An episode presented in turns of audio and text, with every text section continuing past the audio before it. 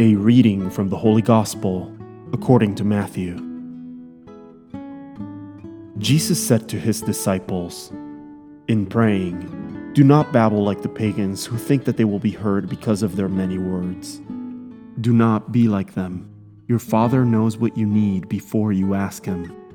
This is how you pray Our Father, who art in heaven, hallowed be thy name. Thy kingdom come, thy will be done on earth as it is in heaven. Give us this day our daily bread, and forgive us our trespasses, as we forgive those who trespass against us. And lead us not into temptation, but deliver us from evil.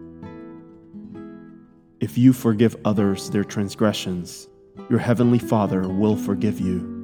But if you do not forgive others, neither will your Father forgive your transgressions. The word of the Lord.